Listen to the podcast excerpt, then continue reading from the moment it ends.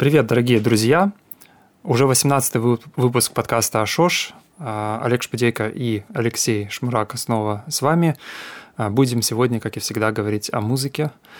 У нас теперь будет, начиная с этого подкаста, у нас будет структура, которой мы будем придерживаться. Мы решили структурировать подкаст. Сначала мы будем обсуждать темы и отвечать на вопросы.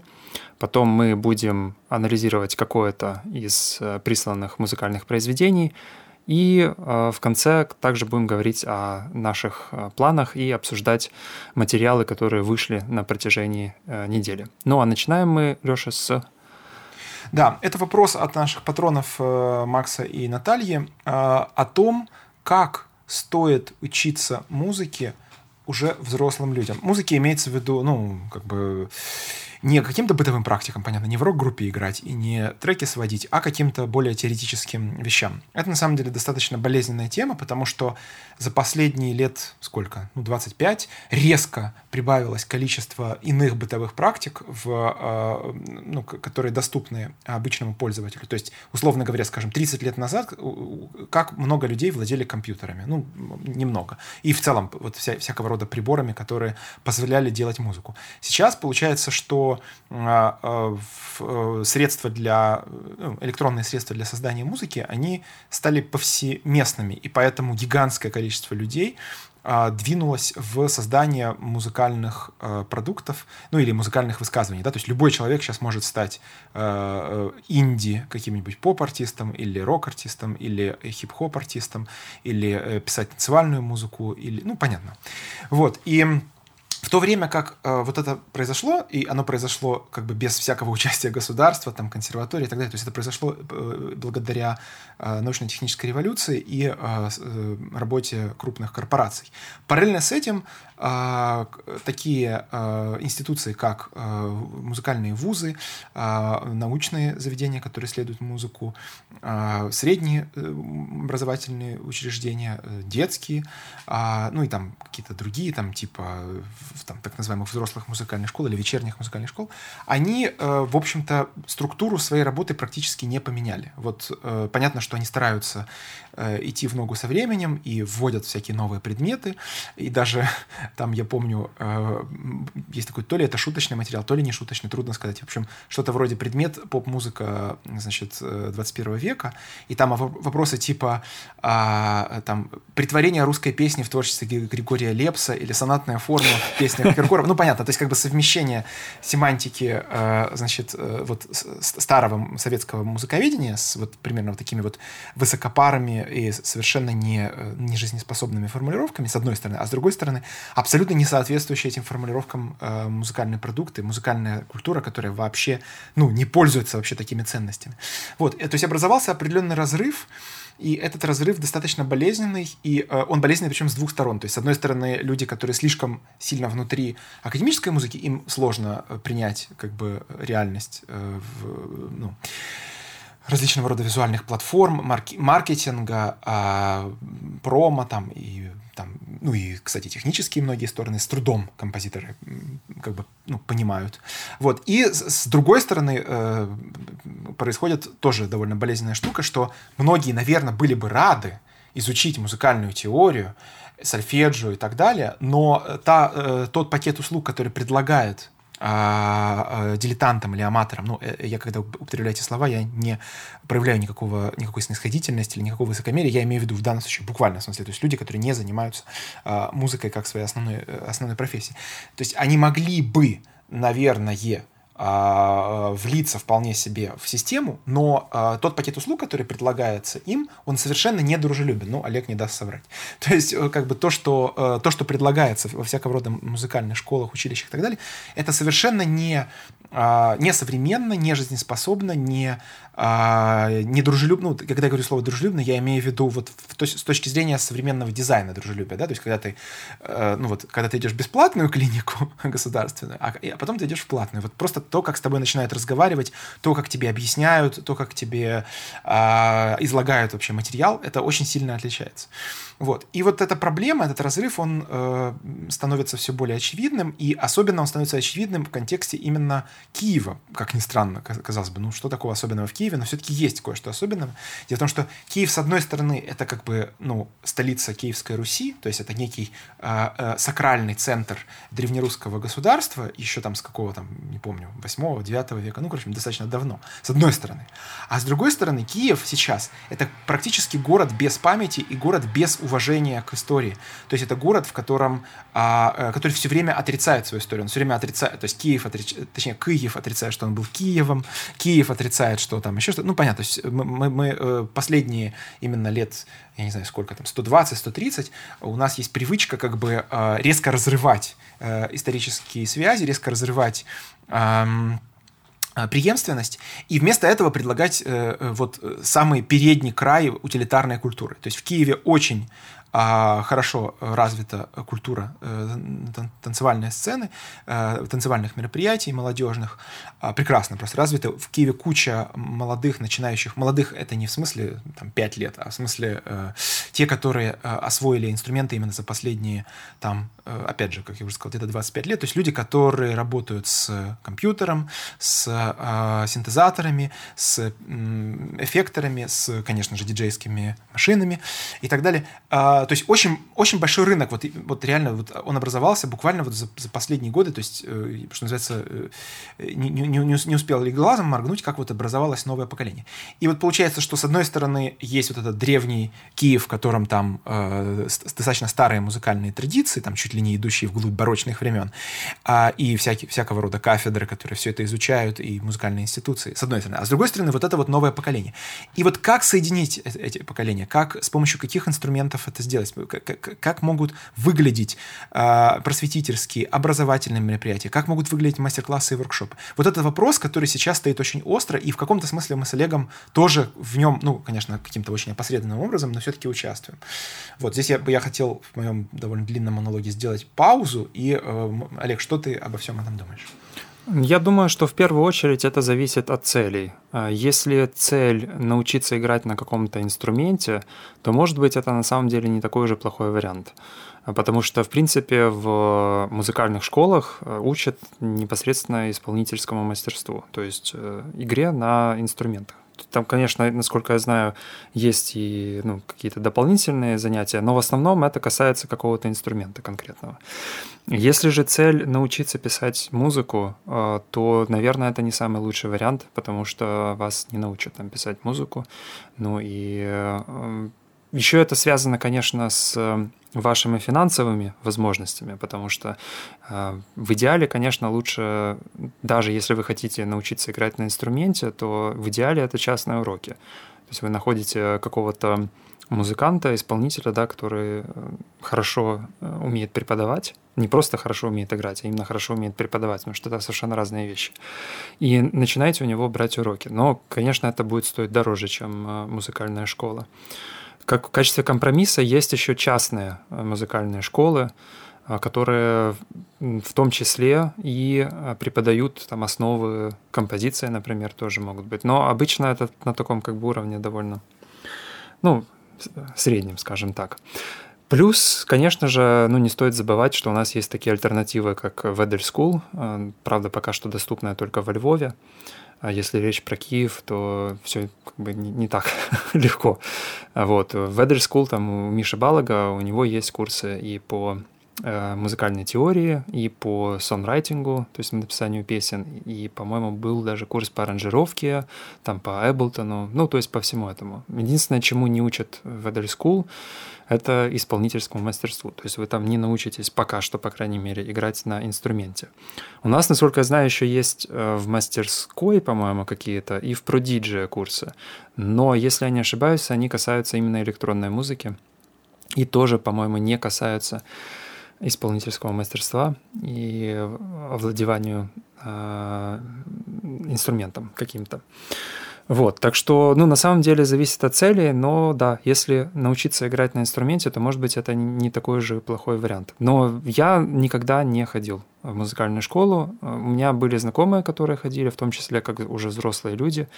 И на самом деле опыт э, довольно разный. Есть опыт положительный, есть отрицательный. И я так понял, что это больше зависит от того преподавателя или преподавательницы, на а, которого, на которую вы попадете. То есть тоже желательно сделать, если вы уже решитесь таки туда пойти, то сделать небольшой research, узнать э, именно о хороших э, преподавателей и о преподавателях и пойти ну, непосредственно к ним. Вот. Но э, я, да, я не ходил никуда и э, учился сам. Ну, правда, да, я не освоил нормально ни, ни один инструмент. Возможно, бы до какого-то уровня смог бы освоить, но как бы вот даже до этого уровня не получилось. Вот, да, школа, конечно, в этом плане дает э, и систему, и, и она снимает часть ответственности, конечно, потому что часть ответственности перекладывается на учителя, и это может помочь. Особенно как бы случаи, допустим, с фрилансерами, да, с нами, у которых, э, ну, не так, в общем, просто получается структурировать свое время. Э, я буквально чуть-чуть закончу, что э, если говорить о плюсах и минусах обучения в регулярном музыкальном образовательном учреждении, Плюсы там такие, что они дают э, дисциплину, то есть регулярность, буквально. То есть вы, условно говоря, будете точно знать, что каждую неделю или там, э, там два раза в неделю вы точно будете выполнять определенные задания. То есть если у вас есть проблема с э, внутренним дисциплинированием, а у очень многих есть эта проблема, и это вполне нормально, учитывая, что мы как бы уже находимся не в архаичном обществе, где это дисциплинирование осуществлялось просто чисто природным путем, да, то есть как бы утро, тебе, ты обязан что-то сделать утром, ты обязан что-то сделать днем и так далее. То есть если ты этого не делаешь, ты просто умираешь с голоду или тебя закалывают или убивают. Вот. А в, сейчас мы живем в городе, город предоставляет, э, как бы, можно сказать, что город размывает вообще ну, понятие времени, э, именно как циклического, да, город превращает время во, что-то э, трудноуловимое и постоянно такое меняющееся, ускользающее, и из-за этого э, психика не, э, ну, не так хорошо приспосабливается к, к этому всему, не так хорошо вырабатывает вот эту внутреннюю регулярность, э, ну, которая заставляет вас выполнять какие-то регулярные э, действия. И э, поэтому вот одна из э, функций или одна, одно из э, преимуществ а, вот этого самого образовательного учреждения, это дисциплинирование. Второе, это, конечно же, профильность. То, что имеется в виду? А, вы можете быть очень талантливым человеком и разносторонним, но вы можете не знать досконально вот какую-то конкретную область. А педагоги ее обязаны знать. Э, и тут я соглашусь с Олегом, что все очень сильно зависит от того, на кого конкретно вы попадете. То есть вам может попасться, может быть, неплохой человек, но, например, отвратительный педагог, или наоборот, прекрасный э, человек, который прекрасно знает методологию, но, например, совершенно не умеет общаться с людьми. Или умеет, но так это делает, что в результате результате от него все, ну, как бы сбегают. То есть разное бывает. Тут, конечно, очень должно повести, и вам действительно, я согласен с Олегом, нужно ресерчить, и нужно очень тонко эти, эти вещи чувствовать. То есть если вам что-то не нравится, лучше поменять, чем терпеть. Третий э, плюс это а, конкуренция. Дело в том, что когда вы делаете что-то сами для себя или для своих друзей, у вас вообще нет конкуренции, потому что, ну, как бы вас ценят именно за то, что вы есть такой, какой вы есть. И э, никакого, э, как сказать, никакого ощущения потребности повышения э, качества, именно объективной потребности нет. То есть у вас есть исключительно какие-то, скорее, э, ну, как это сказать-то, э, вне, вне, внешние психологические инструменты, типа, как все такие успешные, почему я не успешный. Э, в рамках регулярной системы конкуренция более или менее может быть объективно оценена. Что имеется в виду? Например, вам скажут, скажем, да, ты человек способный, ты стараешься, но, например, у тебя вот конкретно это не получается. Например, ты не можешь, скажем, чистенько петь. У тебя хороший слух, но ты не можешь чистенько петь. И ты будешь знать, что ты будешь повышать вот именно конкретно эту, эм, этот скилл и сравнивать Э, себя с другими, которые, например, поют чище. Вот, а, то есть э, среда и, в частности, вот это вот регулярное учреждение, оно дает конкуренцию. Это если говорить о плюсах. Теперь перейдем к минусам. Первое минус, я его, в общем-то, уже называл, и Олег тоже его частично называл, это то, что все эти системы, они чрезвычайно инертные, соответственно, в них процветают такие вещи, как косность, мракобесие, ретроградность, а может быть даже и насилие. Э, к этому нужно быть готовым, нужно понимать, что это может там случиться, и нужно довольно чутко на это реагировать. Второй минус — это зависимость от субъективного мнения, то есть это э, та проблема, в которую попадают, особенно, в которую попадают а, представители какой-то большой школы. То есть, скажем, вот э, в Советском Союзе, скажем, была Денисовская, ну, в поздние десятилетия была Денисовская школа композиции, то есть Эдисон Денисов, композитор, он, по сути, вот вырастил поколение молодых композиторов, которые позже заняли доминирующее, вот сейчас они занимают доминирующее положение в российской компози образовательной композиторской системе. Вот. И э, Денисов был, наверное, хорошим педагогом, поскольку вырастил, в общем, вполне достойных композиторов, но он их очень сильно ограничил. Точно так же до, до этого их, там, э, их ограничивали, там, скажем, Шостакович, до этого еще кто-то и так далее. То есть э, одна из проблем, э, в которую попадает, точнее, с которой может столкнуться человек в регулярной системе, это некая, э, ну, а как сказать, некий трейбализм, да, то есть некое отрицание других э, ценностей и не, некое поклонение вот конкретно этим ценностям, которые представляет данный конкретный человек. Поэтому я всем людям, которые находятся в регулярной системе, независимо от того, чем вы занимаетесь, исполнительским мастерством, э, музыкальной теорией, э, сочинением музыки, то есть абсолютно неважно, даже звукорежиссурой, вот, я вам советую э, заниматься диверсификацией информационных э, каких-то источников. То есть, э, э, если вам говорят А, обязательно обязательно прочитайте про Б и про С. Ну, ясно. Э, вот. Ну и третий момент, это уже такой чисто технический момент что, э, из минусов. С бюрократическими э, траблами, связанными с образовательной системой, столкнулся даже я, несмотря на то, что мне, в общем-то, повезло, у меня были очень либеральные педагоги, вот, но э, мой педагог э, мне, значит, в, когда я поступил в консерваторию, первое задание у меня было написать цикл пьес для духового инструмента, где было бы много картошек. Картошки на языке нотных музыкантов — это э, звуки с э, большой длительностью, потому что эти звуки записываются э, ну, овальчиками, не закрашенными, поэтому ну, они ассоциируются с картошкой, соответственно, их называют картошками. И я действительно написал такой цикл, а там было, были картошки, то есть я формально выполнил задание, но я совершенно при этом не отдавал себе отчета и не понимал, зачем я это делаю, то э, ну, по идее, это должно было бы служить развитию там какой-то интонации, мелодики и так далее. Но я в этот момент, когда я это писал, у меня даже ну, таких мыслей не возникало. То есть я формально выполнял задание, которое мне ничуть не помогло.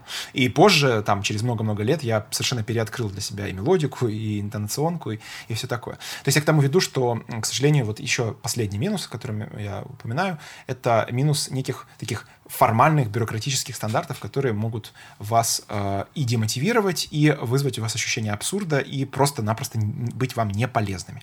Вот. Но я надеюсь, что если вы сопоставите плюсы и минусы, проведете research, определите, определите для себя цель, то есть ради чего вы, собственно говоря, пользуетесь э, ну, образованием, какую, какой задачу вы хотите поставить, какой цели вы хотите добиться, то я думаю, что вы э, сможете с этим справиться, потому что сейчас есть множество-множество различных э, вариантов, как получить образование, причем как начальное, так среднее, так и высшее, э, и даже после высшее, то есть postgraduate. Вот. Э, и также, кроме, собственно, внешних дисциплинирующих этих образовательных штук, есть еще и э, альтернативные возможности, разного рода э, воркшопы, курсы, и вот, например, в частности, такие вот интересные сайты, об одном из которых сейчас расскажет Олег. Олег, пожалуйста. Ну да, я расскажу о Musical IQ. Даже это не сайт, наверное, а э, тест, да, интернет-тест, который можно пройти. Он косвенно касается музыкального образования в том плане, что в принципе, с помощью него можно определить какие-то слабые места, но э, скорее я бы хотел обсудить проблематику вообще подобных тестов. То есть они попытались, авторы да, этого теста, они попытались создать некоторый аналог IQ теста, то есть теста на интеллект для музыкантов. Ну или вообще для любых людей, которые, э, ну, которым интересно узнать о своих э, музыкальных э, способностях. И понятное дело, что к такому тесту можно очень по-разному подойти и его сформировать очень разным, разными способами. И они решили разделить его на три части. Первая часть заключается в том, чтобы определить э, чувство ритма, то есть играются э, фрагменты каких-то произведений музыкальных, и поверх них играет клик э, метрономом. И нужно определить, э, там два фрагмента играется, один, одна и та же музыка, но немножко два отличающихся клика. То есть в первом, там, допустим, он будет немножко быстрее идти, чем нужно, во втором чуть-чуть медленнее. И нужно определить, какой из них э, более правильный, то есть какой из них соответствует э, реальному ритму в произведении. Второй тип задания касается касается памяти на мелодии, ну, то есть это музыкальная память, по сути, и также способность способности распознать э, отличающиеся мелодии. То есть играется э, ну, определенная мелодия, ну, даже, скажем так, последовательность нот. Потом она играется в другой тональности, и э, играется в третий раз, проводится тоже еще в какой-то тональности. И э, в одном из этих случаев какая-то из нот меняется в этой мелодии. И они, э, есть там мелодии совсем короткие, там буквально из 4-5 нот, но есть и действительно длинные последовательности, там секвенции из 12-14 нот и с довольно сложными ритмами внутри. То есть, э, ну, нужно вот э, нужно не только их запомнить, но и быстро распознать, какая э, из э, нот отличается. И третий вид заданий на, на, на тюнинг, то есть на то, насколько вокалист или вокалистка попадает в, ну, как бы в строй самого произведения. И вот этот вот, наверное, вот это задание вызвало у меня больше всего вопросов, потому что там поддается два примера. Э, это одна и та же музыка, одна, один и тот же фрагмент, одна и та же вокальная партия. Но в одном из примеров с помощью э, автотюна э, вокальная партия немножко изменена, то есть она то ли там повышена немножко, то ли понижена, то есть она не так хорошо, ну, то есть она не вписывается так хорошо в тональность. Но э, нужно выбрать то, что лучше всего звучит, то есть звучит in tune. Но проблема в том, что звучит-то оно интюн э, согласно западной музыкальной системы. Ну, то есть, э, к примеру, в каких-то восточных, ну, там, в тех же рагах, да, существует э, четверть тонов. Э, то есть люди, которые выросли на э, тради... в традициях индийской классической музыки, они способны это распознавать, и, возможно, на... для их слуха э, вот эти вот четверти э, тона, которые будут появляться, они не будут звучать как out of tune. И я заметил, что я иногда вообще не понимал, что выбирать, потому что был выбор между тем, что действительно звучит правильно, и тем, что звучит хорошо. То есть иногда э, в некоторых примерах вокальные партии, которые были слегка расстроены, или которые, например, один из примеров был, там вокальная партия, по-моему, шла вообще в параллельной э, тональности. А, то есть не в параллельной, а в квинтовой. Ну, то есть, э, допустим, если это до, э, да, то это будет соль. И она звучала намного круче, чем вокальная партия, которая звучала оригинально в до.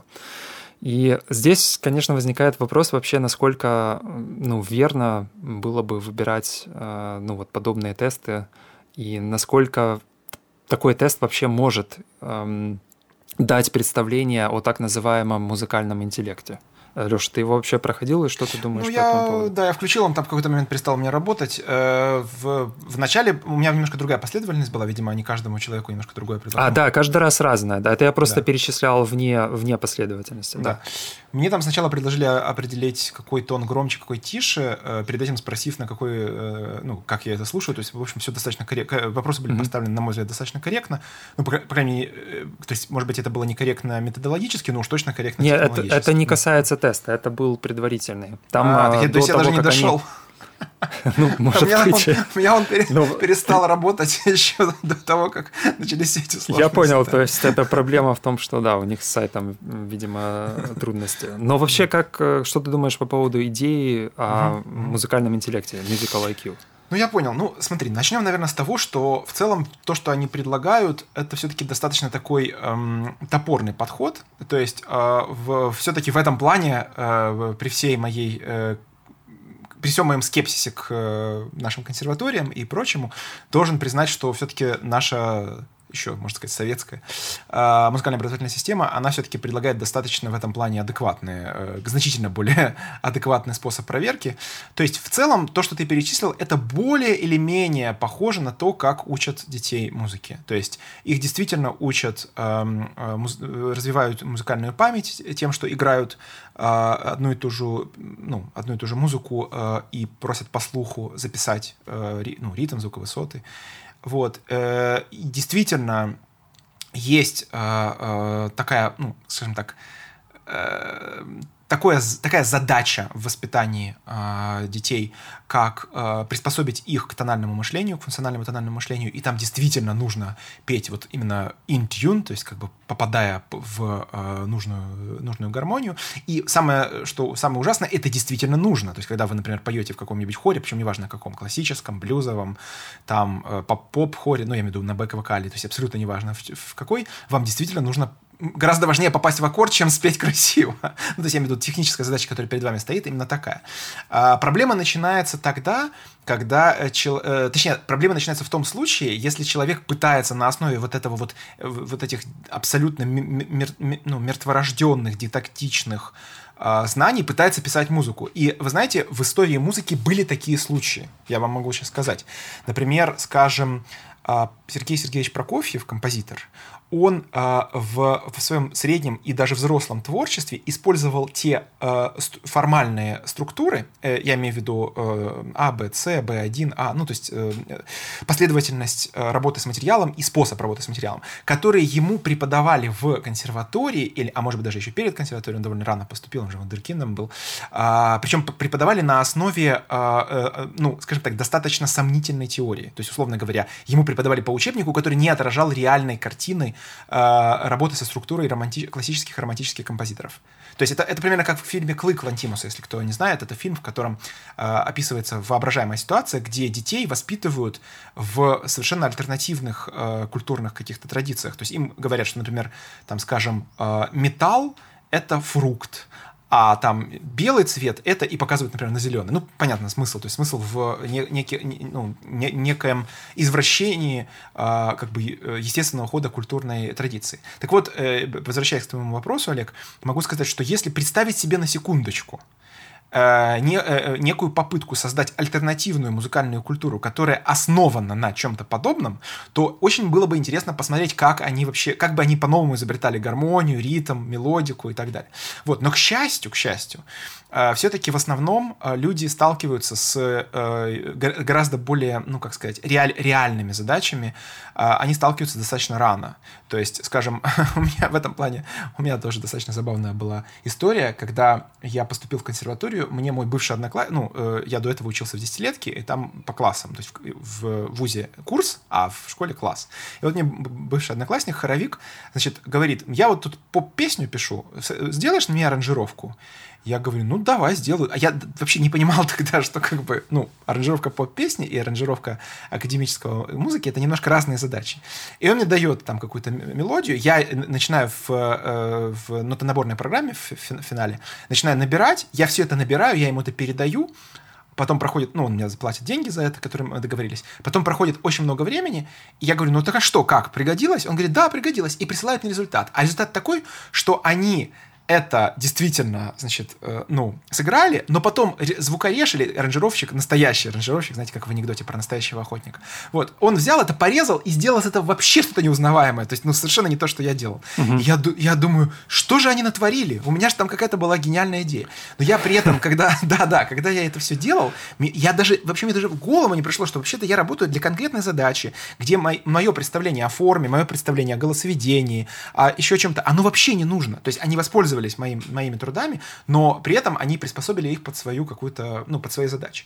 Вот, то есть я к тому веду, что все вот эти вот догматические и кажущиеся мертвыми и серыми, а, а, ну, как бы системы, что ли, да, системы тестов, системы э, методологии образования, методологии как бы воспитания и так далее, они, э, если их непосредственно вот прямо вот совместить с, с какой-то реальной творческой ситуацией, они, конечно же, обнажают свои, ну, свои, свои недостатки и свои свои, э, ну, свою идиотскость. Но если более плавно вводить человека в курс, то есть сначала дать ему классическую четырехголосную гармонию, где нельзя параллельные квинты, где нельзя, ну, короче, там реально куча правил. Потом, например, он ознакомливается с, параллель, с какими-то альтернативными системами, там, системой DBC, системой Вагнера, потом он знакомится с Крябином, ну и так далее. То есть, когда он, э, человек постепенно знакомится с кучей разных систем, а, то для него уже нет вот этого шока, что типа, в смысле, меня же так учили, это же ты неправильно пишешь, у тебя тут ошибка. Вот, то есть, как бы, если так, то тогда действительно, я имею в виду, если плавно знакомить человека с, тогда все в порядке. И, кстати, опять же, исторический есть казус, что, например, э, Сергей Танеев а, предъявлял Петру Чайковскому, а э, Чайковский был преподавателем Танеева по, э, то ли по гармонии, по оркестровке, ну, короче, по какому-то там предмету, был преподавателем его в консерватории, а Танеев, ученик, ему предъявлял, ну, по поводу его, то есть Чайковского партитур, у вас тут, Петр Ильич, параллельные квинты. то есть, э, при том, что, ну, как бы нам сейчас абсолютно, ну, вы понимаете, до какой фени, есть там параллельный квинт или нет? Музыка Чайковского — это сложившийся факт культуры. И если там есть какие-то ошибки с точки зрения вот этих догм, которые были навязаны Танееву всеми этими старыми учебниками, то нам, ну, слушателям, на это абсолютно, ну, понятно, что. Вот. Но при этом для Танеева это было важно. И Танеев в своем творчестве в дальнейшем, он как раз все эти догмы старался соблюдать. То есть э, он действительно старался писать без параллельных квинт и без нарушения вот этой классической гармонии. Да, получается, что э, по большому счету, вот как мне показалось, что этот тест действительно очень похож на IQ-тест, в том смысле, что IQ-тест тестирует способность проходить IQ-тест, но никак Неплохо. не интеллект. А, нет, ну это, распро... это распространенное на самом деле мнение среди психологов, потому что с ним действительно много очень проблем. То есть он не универсален культурно, то есть они пытаются, конечно, его менять постепенно, но как бы он больше настроен на, ну, как бы он, он, он э, говорит, да, способности человека именно решать вот эти задачи. И то же самое с этим музыкальным IQ-тестом, то есть к музыке и к музыкантству, композиторству и к музыкальности он имеет очень мало. Ну, он имеет с этим мало общего, но зато он может продемонстрировать какие-то отдельные аспекты, там, допустим, насколько у вас хорошо развита там э, музыкальная память, да. Но э, опять-таки же, есть куча программ, которые эту память тренируют, там тоже и Amastro, например, или Aurelia. Э, это комплексные программные пакеты, которые тренируют слух. То есть вот там разница между высоким и низким, до там написания от руки, ну, то есть это транскрипция, да, музыкальных произведений. Все по, по как бы по отдельным блокам э, все это тренируется с помощью машины. И такие программы тоже могут э, тестировать, но просто мне, конечно, здесь не совсем понятно, как это должно быть связано с музыкальным интеллектом именно вот в их представлении. То есть почему они выбрали только эти три параметра? Вот тоже странно. Ну, с ритмом, допустим, еще ладно. Там, если это, э, необходимо также проверить, да, э, чувство ритма, это важно. Но более того, там даже в, в этих упражнениях на ритм, там встречаются места, где ритм э, метроном свингует, и свингует очень хорошо. То есть, например, если бы играл барабанщик поверх композиции, которая там звучит, то, скорее всего, он бы э, играл со свингующим таким как бы метрономом. То есть а э, тот э, э, метроном, который приходится вот ровно прямо на э, главную долю, на первую долю, э, он звучит намного хуже, но он, но он звучит правильнее. И здесь тоже вопрос, что, ну как бы, как, какой здесь нужно выбор сделать в пользу да, э, ну, большего интеллекта. То есть что, что будет демонстрировать больше интеллект? Э, музыкальность или э, ну, вот это вот техническая достоверность, да, то, точность. Ну, Олег, мне кажется, все твои вопросы, они все-таки излишне э, внутридискурсивны. То есть, реально, э, такое ощущение, что ты задаешь вопрос сейчас не риторически, а скорее вот конкретно этим инженерам, ну, как, как их назвать? Ну, короче, этим ребятам, которые это придумали. Потому что вне, э, вне вашего общения, по-моему, эти вопросы не имеют никакого смысла, потому что совершенно очевидно, что если, скажем, задача э, научить человека свинговать, то это одно. Если задача научить человека играть, э, э могу, опять же, поделиться сегодня, видимо, было, будет много воспоминаний из прошлого у меня. Э, когда я учился играть на кларнете, э, моим педагогом был военный дирижер по кларнету. И он, его метод преподавания был такой. Он брал брелок от ключей. Ну, я учился в детской музыкальной школе, там выдавались ключи педагогам. И чтобы ключи не потерялись, они привязывались, прицеплялись к таким гигантским тяжелым брелкам. Они были тяжелые не только по весу, но и по материалу у них был очень такой, как это сказать, креп, ну, короче, как это, плотный, вот, плотный материал, скорее всего, металл или что такое. И он брал и со всей дури этим брелоком стучал по столу все, по сильным долам, долям. Бам! Бам! Бам! То есть вот как бы я, ну, как бы я на кларнетике так старался вот под, под вот его брелок как бы как-то, вот, то есть это была такая немножко BDSM э, практика. Вот. То есть я к тому веду, что в зависимости от задач, то есть возможно, что если задача научить человека маршировать, то, наверное, свинг ему очень помешает. А если задача э, научить человека свинговать, то ему помешает. Не, ну это ему. понятно. Mm-hmm. Просто они же претендуют на некоторые вот, э, ну, а, они претендуют на а, определение музыкального интеллекта. То есть это некоторый комплекс, это термин, который должен в себе совмещать огромное количество умений, да, и э, создавать некоторый такой как бы срез, да, по этим умениям, чтобы сформировать э, некоторую там цифру, да, число, которое бы э, могло бы отражать. Э, от, отражать, да, как бы уровень вот этого музыкального интеллекта, как там и IQ-тест, допустим, это делает. Mm-hmm. Mm-hmm. Вот. Но мне кажется, что вот в этом плане это абсолютно не работает. Ну, то есть это я понимаю, да. Ну, э, если, э, условно говоря, представим себе, вообразим, да, себе ситуацию, что нам с тобой поручили сделать э, музыкальный IQ. Э, э, по, по, ну, какие бы критерии нас интересовали?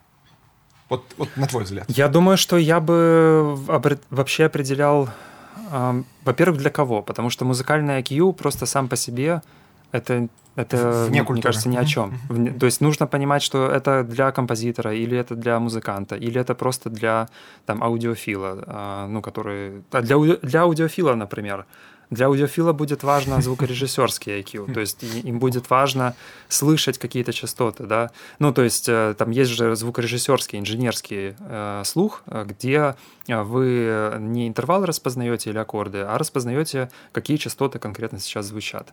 Это тоже тренируется, и хорошие звукорежиссеры, они вот если там заводится, да, микрофон, они сразу знают, какая это частота, то есть там 863 Гц, и все. Ну, понятно, не так точно, но там около около 800. Вот, и в принципе, да. А, так что, да, мне кажется, что мы бы, наверное, исходили в первую очередь как из того, задача? для кого конкретно это тест. Потому что ведь это звукорежиссерское слышание, оно тоже важно для музыки uh-huh, сейчас. Uh-huh, это конечно. очень важно. И то есть получается, что его, если создавать какой-то универсальный комплексный IQ-тест, туда нужно и четверть тона впихивать, и микрохром... ну, микрохроматику, да. Универсальные, и... э, это, это если предположить, что есть э, сейчас универсальные музыканты. Ну, мы же с тобой умные люди, мы понимаем, что сейчас универсальных Ну, понятно, что нет. Так да, да. и теста, получается, не может быть такого да, универсального. Да, да.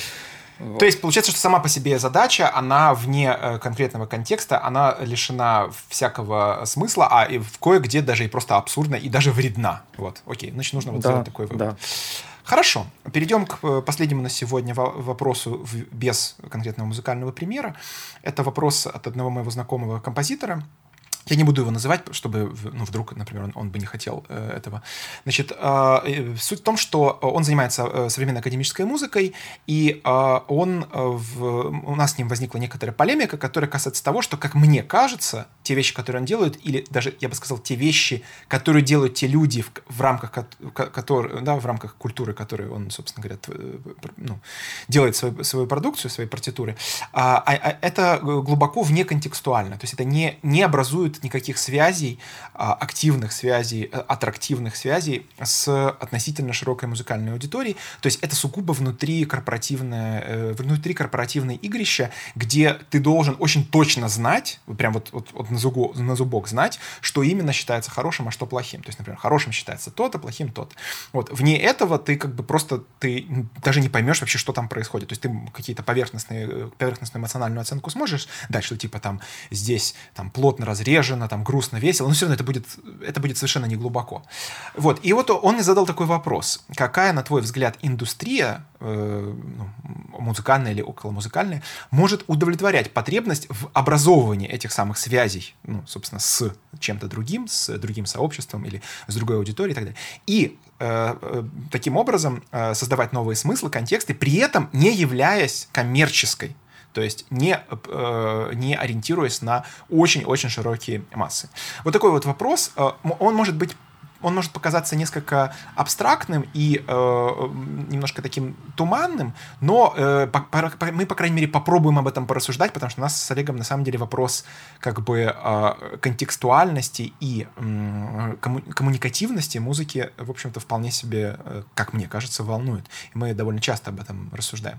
Э, Олег, что, что, ты, что ты думаешь вообще в целом по поводу этой темы? Я думаю, что э, с этим, ну, это не какая-то конкретная индустрия, да, потому что я не могу, э, ну, поставить, да, какие-то границы и сказать, что вот, типа, это именно та индустрия, которая может ответить, э, ну, или дать возможность э, э, производства таких смыслов, да, и новых связей. Я думаю, что э, необходимо просто обращать внимание на то, что происходит в коммерческой музыке и работать с теми методами, методами, формами, э, темами, там, материалом, может быть, который активно сейчас используют э, поп-композиторы, это музыканты, продюсеры, но э, работать с ними на как бы более серьезном э, таком как бы академическом уровне. Ну, пример это, конечно, инди классикал который уже столько раз приводился в пример по, по касательным, по, по самым разным причинам, да, это Ника Мьюли, Мисси Мисси Мацоли, э, вот эти все ребята, которые, по сути, находятся между э, серьезной академической музыкой, да, которая ну, в такой как бы башне слоновой кости или там среди экспертных слушателей и э, институций, и широкой аудитории. То есть это музыка, которая, с одной стороны, потенциально может быть доступна и для широкой аудитории, и достаточно сложна, интересна, она как бы производит новые, образовывает новые связи, э, интересные новые смыслы, смыслы для аудитории экспертной и э, ну, вот этих всех институциональных, как ты, Леша, говоришь, игрищ. То есть э, твой ответ, ну, извини, конечно, это похоже на какое-то шоу, там, типа, знаешь, типа, ваш, э, ну, короче, что, где, когда. Итак, э, знатоки, ваш окончательный ответ. То есть твой ответ ну, это да, совмещать... На самом деле какого-то очевидного быстрого ответа нет. Ну, то есть э, это... Э, в первую очередь просто, мне кажется, что не следует так разграничать эти две вещи потому что эм, ну, вот это разграничение, оно абсолютно искусственное. То есть, к примеру, можно ли сказать, что э, там Кендрик, Кендрик Ламар — это реально э, коммерческая, как бы, ну, очень доступная поп-музыка? Ну, мне, например, трудно его назвать. То есть я Бьонси еще могу отнести, да, вот как бы это, ну, довольно коммерческая музыка, хотя довольно умная. Э, или там ну, там, Риана, да, но Ламар, например, Кендрик Ламар, э, довольно сложная музыка в целом, и эту музыку можно слушать в том числе э, ну, интеллектуально, да, это... и с другой стороны, эта музыка апеллирует э, к широкой аудитории. Ну, ну, то есть э, какого-то ответа, что вот прямо вот это именно индустрия, типа там инди-классикал, да, э, работаете в этом направлении. И будет Нет, такого ответа mm-hmm. быть не может, да, mm-hmm. я думаю, что его просто не может быть, но стоит обращать внимание просто на то, что происходит э, в коммерческой музыке, э, ну, как-то более внимательно к этому отнестись. Окей, э, смотри, а тут такой, собственно говоря, вопрос.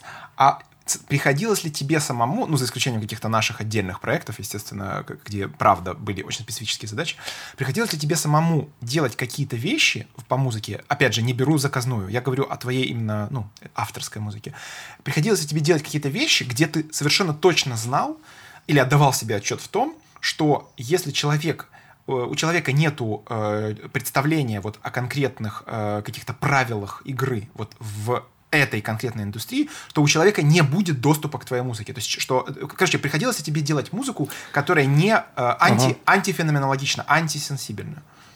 Э, ну, во-первых, антифеноменологичной музыки, мне кажется, быть вообще, в принципе, не может. Но есть музыка, которая, э, ну, ключи, которые хранятся у, в какой-то нише. Немногих. Да? Реально, у немногих, да. И на самом деле тоже э, зависит ведь от, раз, от размеров этой ниши. То есть, к примеру, дрон-музыка, она тоже недоступна для широких масс, но при этом это довольно простая музыка. Но как бы ключи к пониманию дрон-музыки, они содержатся в, в этом комьюнити, типа дрон-комьюнити. То есть, если вы там прочитаете, или у вас там будет какой-то друг, да, или подруга, которая расскажет о том, в чем прелесть, как ее слушать, то, ну, вы получите эти ключи и начнете слушать дрон-музыку, хотя как бы она довольно простая. Но она, с другой стороны, она, она, эзотерич, она эзотерична и скрыта от э, широких э, масс. Вот, ну, как у меня был, э, да, у меня есть альбом, э, кассета, вернее, с дрон-музыкой, например. Это для меня это вовсе как бы не радикально, но я знаю, что, допустим, те люди, те мои слушатели, которые слушали мои эти modern classical композиции, э, им это вообще не зашло абсолютно. Ну, то есть они, у них не было ключей для того, чтобы ну, открыть эту музыку, да.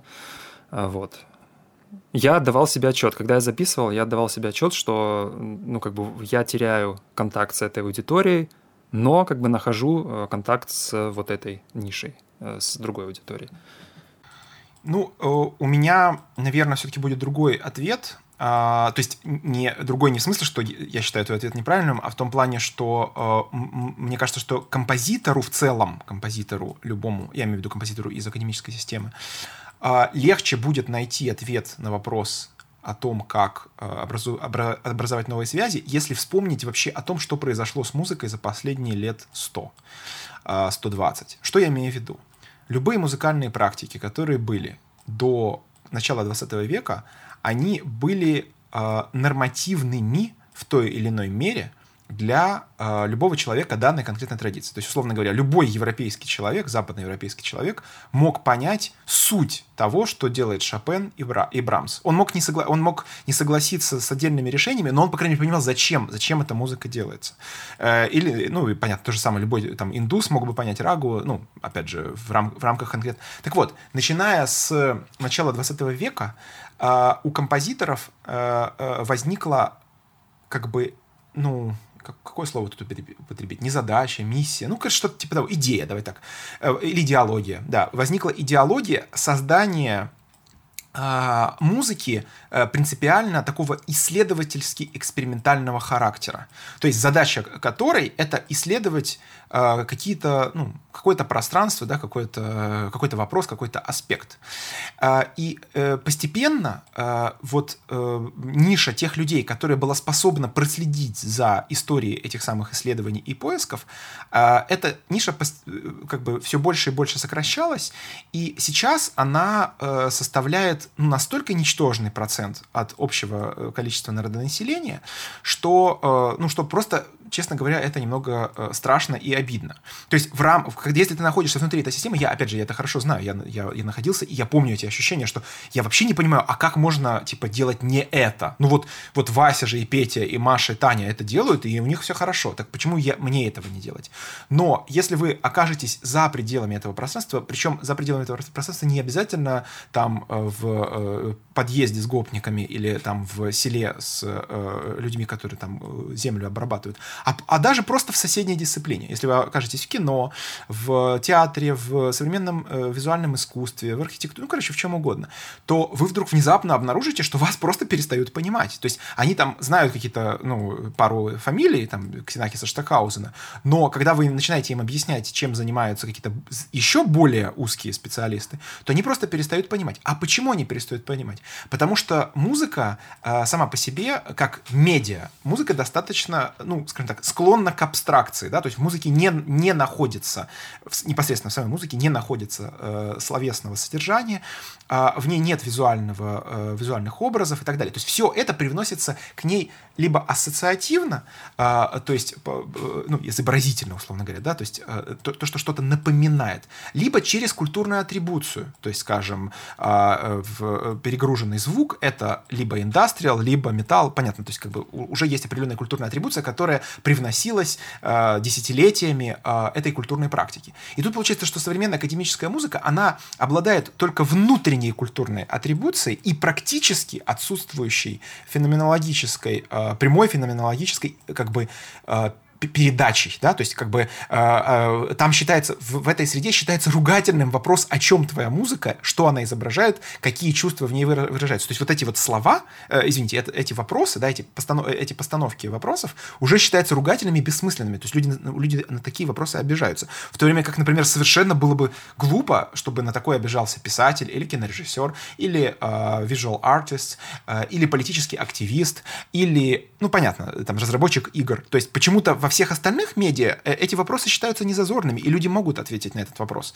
То есть э, авангардная поэтка может ответить, о чем она пишет стихи, но почему-то композитор, э, он считает эти вопросы зазорными. То есть действительно произошла некоторая, э, э, как сказать, забыл слово на «э», сейчас скажу, эмансипация. Вот. Произошла некоторая эмансипация музыки как медиа, что отрезала его, с одной стороны, от культурной атрибуции, с другой стороны, от э, э, прямого феноменологического выражения. И э, мне кажется, что именно через эти две, через эти два, э, короче, через эти два канала, да, коммуникации, через эти два пути отступления, можно сказать, или наоборот, наступления, можно э, образовать связи. То есть, либо вы пользуетесь культурной атрибуцией, причем эта культурная атрибуция, естественно, совершенно не обязательно, что она должна быть чисто звуковой, да, то есть э, у вас, к счастью, есть куча других средств, то есть как выглядят перформеры, чем они занимаются, кроме, ну, звука, то есть что они еще делают, кроме звука, э, какой свет вы используете, э, какую сценографию, э, как вы работаете с пространством и так далее. Это я только начал говорить, понятно, что есть куча всего, там, видео, какие-то визуальная символика, куча всего. То есть вы можете работать через культурную атрибуцию, либо вы можете работать через феноменологию. А если вы работаете через, через феноменологию, то вы столкнетесь с теми проблемами и с теми аспектами, с которыми уже давным-давно столкнулась неакадемическая музыка, и которые она для себя давным-давно решила. То есть давным-давно и рок-музыка, и хип-хоп музыка, и электронная танцевальная музыка, и поп-музыка решила для себя вопрос. И потока, и вхождение в этот поток, и работы с физическим ощущением звука, э, и э, э, манипуляции с какими-то, ну, ну, условно говоря, психологическая манипуляция, да, то есть что, какие чувства должен испытывать, эмоциональная, да, скорее, эмоциональная манипуляция, то есть какой, какие чувства должны испытывать люди. Она давным-давно решила вопрос и тембра, и технологии, и так далее. То есть, и, и действительно, когда композитор, это же совершенно потрясающая история, что в современных вузах, а, западноевропейских, европейских, композитор работает с техническим ассистентом, который объясняет ему, как работать с, и дальше перечисляются разные программы. И, то есть это что такое вообще? То есть это, это получается, что музыка превратилась в какую-то лабораторную работу, э, в какую-то научную дисциплину, где есть, э, значит, э, физик, инженер, знаете, как вот эти вот анекдоты, типа, как вычислить объем, э, там, э, объем шара. Значит, э, математик э, строит там теорему, физик, э, значит, опускает его, ну, по Архимеду, да, опускает еще что-то. А инженер достает таблицу размеров шаров, находит нужный шар. Вот, вот примерно то же самое. То есть, что же это такое, ребята, с нами творится? Куда это мы докатились? Ну, мне кажется, это абсолютно ненормальным. То есть, э, в, в, если, ну, как бы, если для тебя музыка — это твоя родная дисциплина, с помощью которой ты и, твой, и твой родной, э, твоя родная практика, с помощью которой ты коммуницируешь с, дальше там перечисляется аудитория, институция, другие художники, комьюнити и так далее, то уж будь добр как-нибудь э, более органично ее освой, а не относись к этому просто как к какому-то набору э, технических возможностей, над которыми нужно провести вот эти технические эксперименты. Это очень напоминает вот эти поздние советские НИИ, которые уже давным-давно не производят никакого, ну, никакой реальной экономики, но продолжают по, плановым, по плану работать, выпускать выпускать, э, значит, специалистов, э, выпускать э, ну, нужное количество экспериментов и так далее. То есть у меня, реально, у меня ощущение, что современная академическая музыка, именно франко-немецкой традиции, это вот именно позднесоветские НИИ. Уже давно никакого смысла нет, но деньги еще есть. Вот, это, конечно, вот довольно печальная история. Поэтому, подытоживаю свой... Спи... Да, ты, ты что-то хотел сказать? Не-не, не, как бы... Да, Давай, просто под, я подытожу. Я потом скажу, да. Да, mm-hmm. что, на мой взгляд, две, два главных пути — это культурная атрибутика, то есть при как бы работать с какой-то уже действующей культурой, со своей атрибуцией и через нее интегрировать свои подходы, свои, э, свои знания, свою поэтику, ну, короче, вот свою суть интегрировать. Первый путь. И второй путь — это найти в своей сути, в своей органике феноменологическую э, э, силу, то есть как бы чем именно ваша музыка трогает непосвященного слушателя. И, например, ваша музыка трогает непосвященного слушателя своим ритмом, развивая ритм. Она трогает своим тембром, развивая тембр. Она трогает и так далее. То есть не, отталкивается не от формальных э, правил, что типа материал А, материал Б, там, э, три, э, значит, 32 на 16, это я сейчас имею в виду Фернюха, ну, это британский композитор, э, представитель движения New Complexity, которые занимаются тем, что они там очень сложные математические формулы засовывают, а э, как бы внешний наблюдатель вообще, ну, вообще не это слышит. То есть, короче, от, оторвитесь от вот этого, вот этого внутрика и обнаружьте реальную силу вашей музыки. Что, в чем именно ее сила, что она может дать э, непосвященному слушателю. И развивайте эту силу. Вот я считаю, вот это вот два пути для образования э, связей для создания смыслов. Вот, э, Олег, ты что-то хотел? Подумать? Да, мне да. это просто напомнило, на самом деле, ведь ситуация похожа и в определенных практиках современного искусства, а, где тоже а, объяснить, а, о чем это фактически невозможно, а иногда это объяснение на себя берет кураторский текст. А, ну, в случае с музыкой, например, тоже ведь есть кураторский текст, это так называемые там те же liner notes или интервью, допустим, с композитором, а, где, ну, можно а, построить какой-то мостик и, ну, найти этот контакт, даже если композитор находится в герметичной э, тусовке, да, академической. Вот. Может быть, э, может быть, еще быть полезным, наверное, пообщаться с современными художниками, которые нашли нашли возможность э, преодолеть э, вот эту проблему. Потому что я сейчас тоже замечаю, ну и даже у нас в Украине тоже в современном искусстве как бы есть определенный тренд вот избавления от кураторского текста и ну, некоторая даже попытка вернуть э, смысл в работу. Ну, то есть, да, так, чтобы человек мог прийти и понять, просто не, не читая ничего дополнительного, э, чтобы в работе уже все заключалось. То есть, чтобы не, не нужен был бы какой-то еще один текст, который бы эм, был бы ключом да, для понимания этой работы. Эм, То есть возвращение ну, вот, к феноменологии. Быть, э, это да, это возвращение к феноменологии, но не обязательно только феноменология. То есть феноменологическая часть в любой в любой музыке будет в любом случае. Вы не сможете от этого избежать никак. Э, просто, э, возможно, ну не стоит так этого ну или опасаться или стыдиться что ли даже. Uh-huh. Ну то есть это это абсолютно мне кажется нормально и с этим можно работать, и на это прекрасно откликаются люди, потому что люди чувствуют, если, даже если они интеллектуально это не охватывают, да, а, они могут это прочувствовать. И, в принципе, звук ведь прекрасно с этим справляется. Мы звук отлично чувствуем. А визуально не так просто чувствовать, как э, с помощью звука, потому что уши наши не закрыть, и на звук мы реагируем э, с повышенным состоянием тревожности, так как, как мы эволюционировали, да, чтобы услышать тигра до того, как ты его увидишь, потому что увидеть тигра уже будет слишком поздно. Вот. А, перейдем наконец-то к музыке. Ха-ха. Да, это последний вопрос, точнее не так. Это последний пример из вопроса нашего патрона Виталия, э, где он предлагает поговорить о различной weird или crazy или uh, creep, ну, короче, различной странной, страшненькой музыки. Вот э, последний пример, он, ну, как бы для меня лично, он наименее weird, crazy и creep, то есть для меня это очень красиво, красочно и так далее. Это э, песни Альбана Берга, э, композитора 20 века, ученика Арнольда Шонберга, э, представителя музыкального экспрессионизма, э, на стихи э, поэта Альтенберга. Вот, давайте послушаем.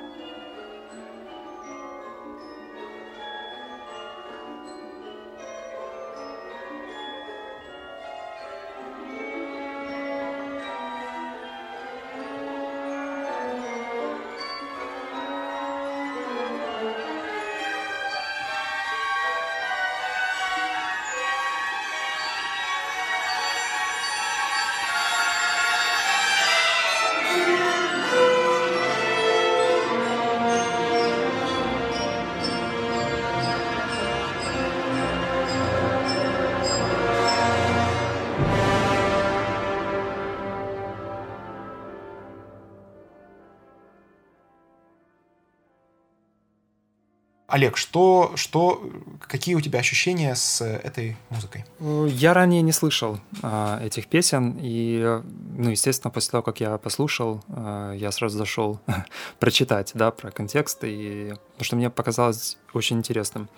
Я действительно, мне тоже не кажется, что это крипи или как-то странно. Мне эта композиция показалась, ну, сборник, да, а, песен показался сказочным даже в каком-то смысле очень таким, а, ну, определяющим, в общем, соответствующим духу времени, скажем так. Вот. Но э, потом, когда я узнал контекст, то есть где они прозвучали, и потом историю с Бергом, что он перестал после этого писать песни вообще, там дело в том, что они прозвучали впервые в 1913 В этом же году была «Весна священная» Стравинского. И, возможно, ну, кто-то знает из наших слушателей, что это был скандальный концерт в случае Стравинского. Так вот, э, в случае с Бергом это был еще более скандальный концерт, э, где тоже полиция ворвалась и прекратила... Э, ну, там получается так, что был, были произведения Шонберга, Берга, еще одного композитора, я, может, ты помнишь, кого, кого Нет, я не помню, не знаю, просто не знаю. Ну, в общем, в самом конце там должны были сыграть Малера. И до Малера они не дошли, потому что случилась драка в зале, вызвали полицию, полиция приехала, начала как бы разнимать, арестовывать людей. И э, один из, э, по-моему, это был Штраус, но, но не тот Штраус, который Рихард, а другой, который для оперет писал. Он потом на- написал, что, что он пощечина... Был жив? Ну-ка, подожди, посмотрим. Йоган Штраус младший. Интересно даже. А, ну-ка, ну-ка. Просто нет, э, боюсь, что все-таки это был еще какой-то Штраус, потому что э, Нет, Йоган другой Штраус, Штраус. Еще какой-то Штраус. Да, еще какой-то Штраус, который писал для оперет, и он потом написал, по-моему, то ли... А, в суде, это уже когда был суд, он сказал, что пощечина была самым гармоничным звуком, типа, на этом концерте. Вот, ну и э, концерт назывался, ну, то есть его потом впоследствии уже называли как «Шкандаль-концерт» на немецком, ну, скандальный концерт. Вот. Но я думаю, что на Берга не это произвело вот такое, в общем, гнетущее влияние, как реакция Шонберга, потому что Шонберг был его учителем, и, а, ну, естественно, он его уважал и очень сильно зависел от его мнения. И при том, что, насколько я знаю, Шонберг вообще, в принципе, Берга ну, он Бергу рекомендовал попробовать э, продолжать писать песни, но после того, как э, он увидел эту партитуру, услышал э, на концерте, он сказал, что да, они, конечно, хорошо инструментованные, но э, эти новые средства, которые использует Берг, они слишком очевидные, и что Шонберг э, как бы вот лично испытывает стыд, когда это слышит. В общем, после чего Берг уже песен не писал, а само это произведение не исполнялось вплоть до 1952 года. Ну, то есть очень-очень-очень долго. По поводу самой музыки, да, она совершенно сказочная, и мне э, также очень понравились тексты Альтенберга, поэта, собственно. Это поэт, который писал стихи на открытках, ну, на обычных почтовых открытках для друзей. То есть это был, была жанр... Я в поэзии очень плохо разбираюсь, но я так понимаю, что это был определенный жанр поэзии, э, ну, как минимум немецкой. Я тут даже два перевел, потому что они, они совершенно потрясающие. Непонятно, он э, это сарказм, это ирония, или как бы он серьезно, или это пафос. То есть он вот находится всегда э, где-то на э, острие лезвия, да, он ни, ни туда, ни туда не, не сваливается. Вот, к примеру, одна из них такая. «Э, «Видели ли вы леса после ливней? Все покоится, мерцает и прелестнее, чем прежде. Видите, женщины, ливни тоже необходимы». И второй текст – Ничего не приходит, ничего никогда не придет по мою душу. Я ждал, ждал, ох, как ждал. Дни ползут мимо, выпархивают. Мои пепельные шелковые волосы развиваются бессмысленно над моим желтовато-болезненным лицом.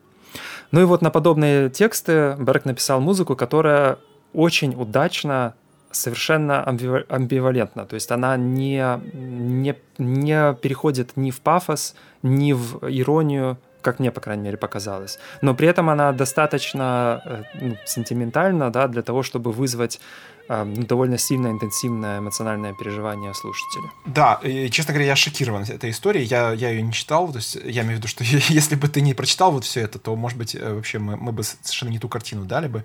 Потому что я, ну, я не зная контекста, я бы подумал, что это супер успешное произведение, А так уровня... оно и есть супер успешно.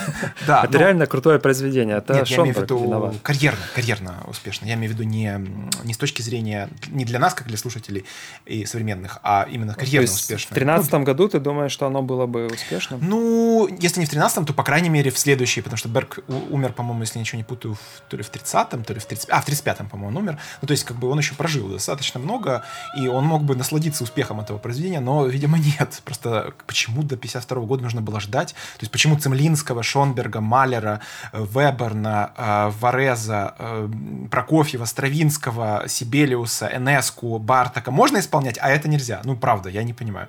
Ну, ладно, такое. Ну, это странно, действительно, да. вот. Ну, короче, да, очень, очень яркое произведение. Оно полипластовое, красочное. а, Там очень много экшна. То есть оно, оно, оно почти что как короткометражка, причем такая достаточно динамичная короткометражка. Эмоции очень неординарные. И, ну вот да, Алекс упомянул про э, амбивалентность. Причем мне кажется, что это не даже не только вот как бы непонятно, какие эмоции ты испытываешь, а даже непонятно, кто ты. То есть кто ты, который Мгм. испытывает эти эмоции. То есть как бы та- такое ощущение, что он одновременно э, вот в, в разных э, субъектах находится. Вот. Очень подробная карта событий. э, Напоминает какую-то очень лаконичную литературу. То есть вот, как, знаете, вот как написать э, подробный рассказ, но при этом на полстраницы, чтобы там было много-много подробностей.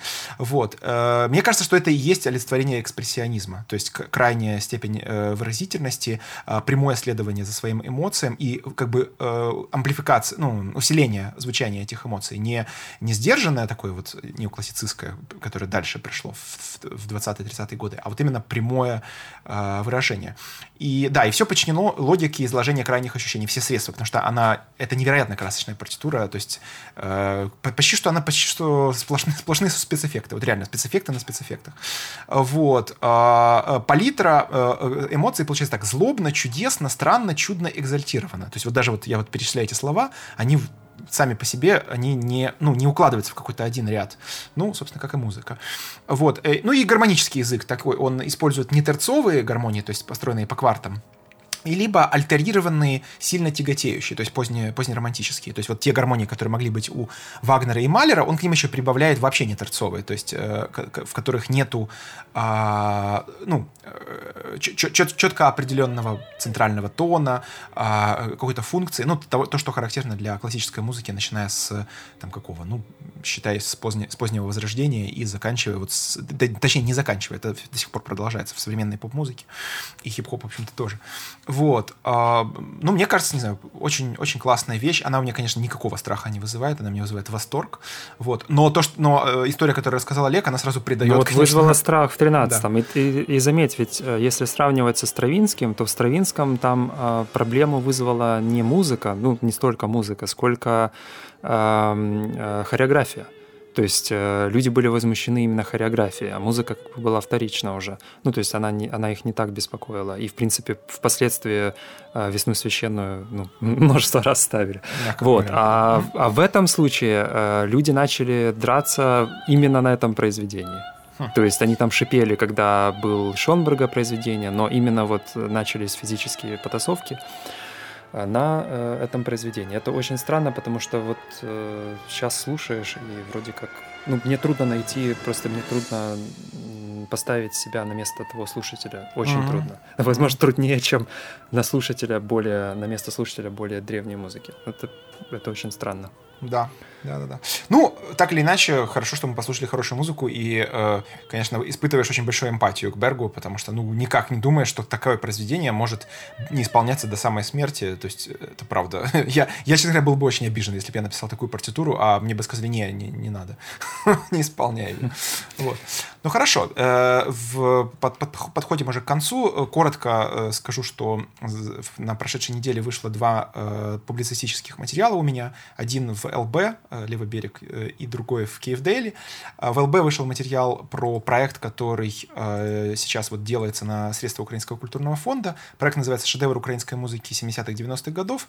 Это записывается, ну, диски, то есть э, цифр, цифр, цифровой носитель э, студийных записей, где молодые украинские камерные музыканты записывают по одному произведению 13 украинских композиторов, причем там от супер знаменитых, там Сильвестров и Станкович, так и до э, композиторов, которых, может быть, вы даже не знаете их фамилий.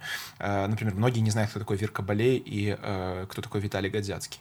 Вот. Э, там разные поколения, то есть са- самый, самому старому э, из них, он, по-моему, 30 пятого года рождения примерно э, Бибик, ну я точно не помню. А самая молодая, это, кажется, э, Виктория Полевая, которая родилась в 1962 то есть, ну, поколения достаточно разные.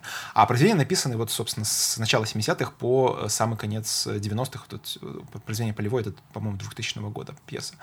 Вот. Достаточно креп... Я послушал все, ну, у меня, у меня есть список произведений, когда я писал статью, я все послушал. Достаточно крепкий ряд и достаточно, я бы сказал, неожиданный, потому что он, он дает довольно довольно интересный, а, а, интересный контекст, то есть как бы от суперофициального советского карабица, который вот реально вот, который можно представить на каком-нибудь дворце съездов а, или каком-нибудь официальном советском концерте, так до а, каких-то крайне э, узко специализированных э, пьес э, Щетинского и Губанова, которые вот реально за пределами композиторского сообщества мне очень сложно себе представить.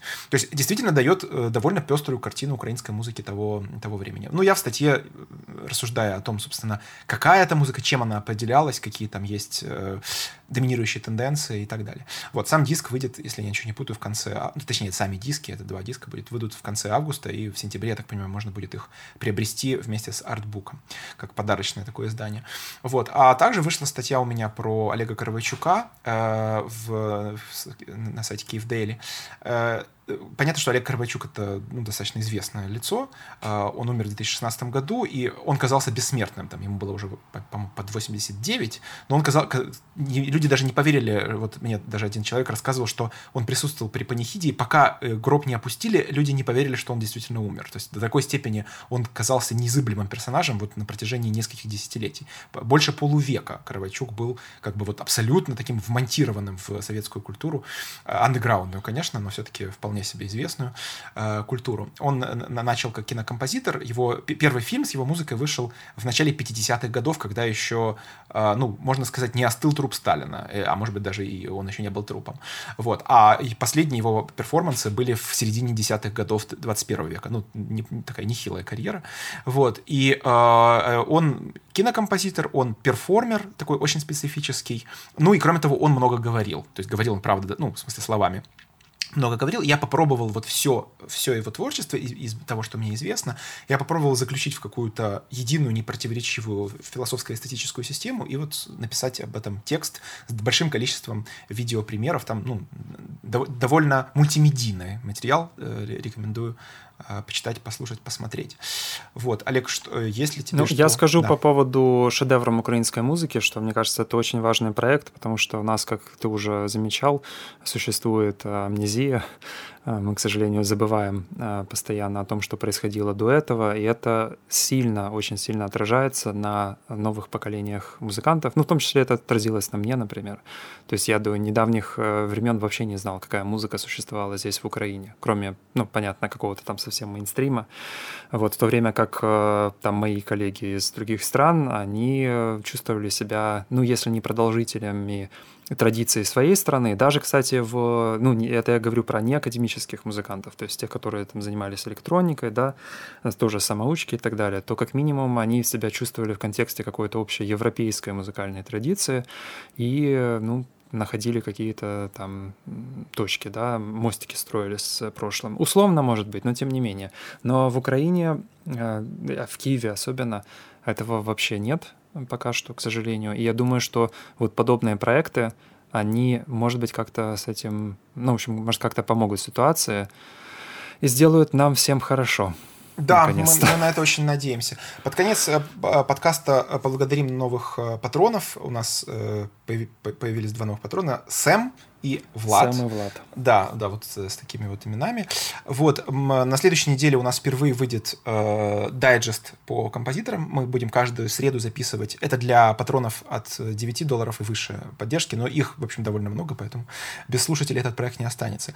А, э, это будет э, каждую среду выходить э, небольшое аудиосообщение где-то, ну, в, в, на Патреоне, как аудиотрек, а, длительностью где-то от 10 до 15 минут, э, где мы будем э, представлять э, какого-то для нас важного из прошлого музыканта-композитора и рассказывать о ключах, да, как, как достучаться до его музыки, как, как войти в его музыку. Э, это будут как супер знаменитые люди, там, условно говоря, Бах, Бетховен, э, Моцарт, Чайковский, так и, может быть, какие-то относительно нишевые, но э, все-таки заслуживающие этого внимания и э, прослушивания и ознакомления.